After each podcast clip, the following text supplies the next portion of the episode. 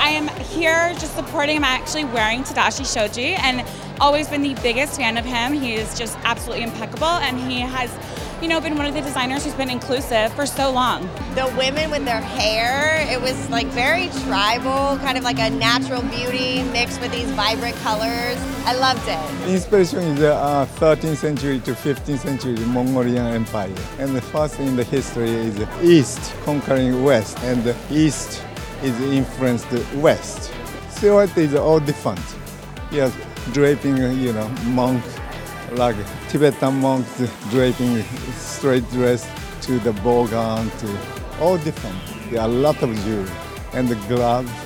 It's a rough texture. The girls are Mongolians living on the land, having a lovely time. So they've got some messy texture, and then they're gaining a little bit of this fabric. This just came off the fitting. We decided we liked it, so now we're just adding a few teeny little braids in on the girls, just so there's a flash of color as they walk by. So the look for the show is a bit windburn. Um, we're popping this awesome Yves Klein blue on the eye. What makes it interesting is that you have this pop of color on the eye in a really intricate way with all this opulent clothes. I think one of the one of the dresses with the train when she did that twirl, I was like, girl. I think it's a wonderful thing that Tadashi is again the sort of designer that really thinks a lot about his evening wear and again at every price. So whether it's a girl buying prom dresses or an actress wanting something for the red carpet, he kind of covers the gamut.